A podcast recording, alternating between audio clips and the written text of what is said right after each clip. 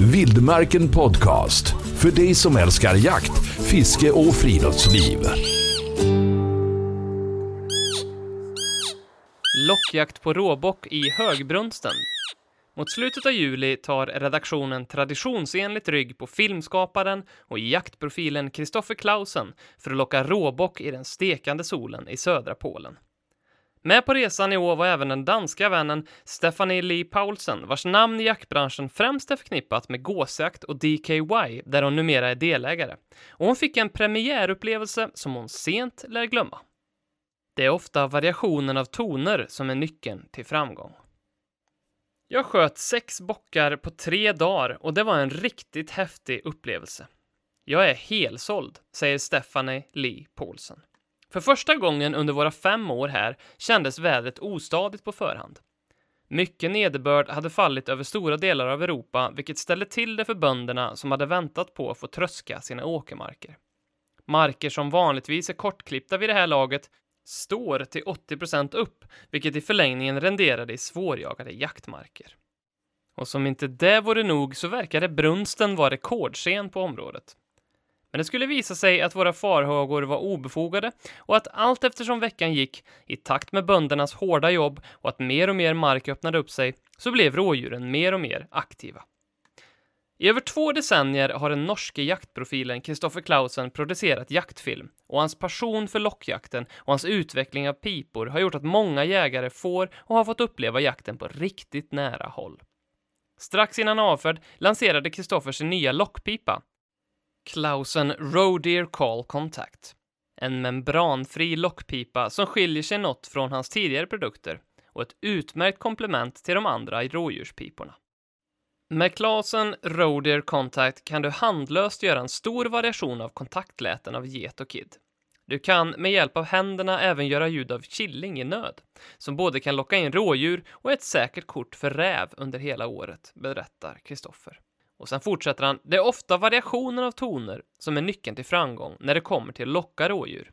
Att tillföra ytterligare toner i din ritual är vad som kan få bocken att komma dundrandes in på lock, säger han.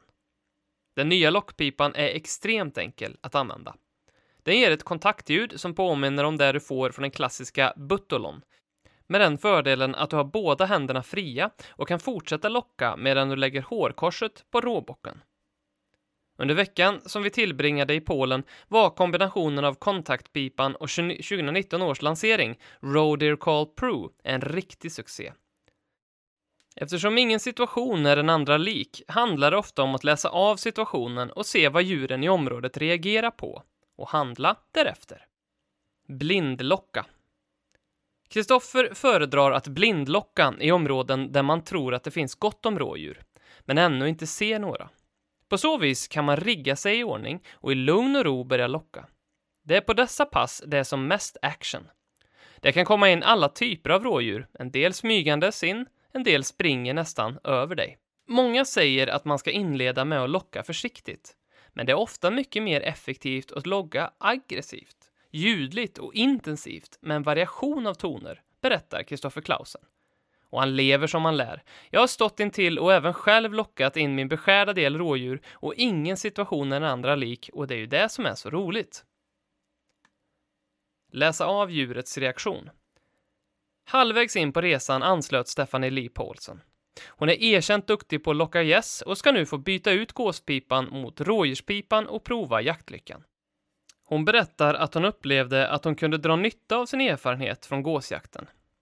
Jag tycker att jag kunde fånga upp lockandet tämligen snabbt och kunde då också själva locka in några råbockar, säger hon. Och fortsätter. Det handlar ju om att förstå situationen och att avläsa djurets reaktion. Alla lockar på olika sätt, och så ska det vara. Jag känner igen det från gåsjakten. Vissa gäss reagerar när du lockar och andra inte.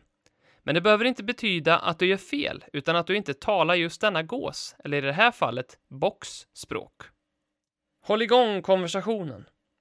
Hennes erfarenhet säger att man ska locka på flera olika sätt tills man plötsligt ser att djuret reagerar. När djuret svarar håller du igång konversationen.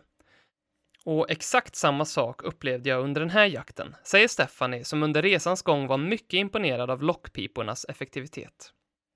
Trots att Stephanie är en rutinerad jägare så testar hon mer än gärna på nya äventyr. Inte minst för att få med sig mer kunskap och erfarenhet. Det jag uppskattar mest med att testa nya jaktformer tillsammans med nya bekantskaper, det är att man varje gång lär sig massa nytt och känner att man får mycket med sig hem i bagaget.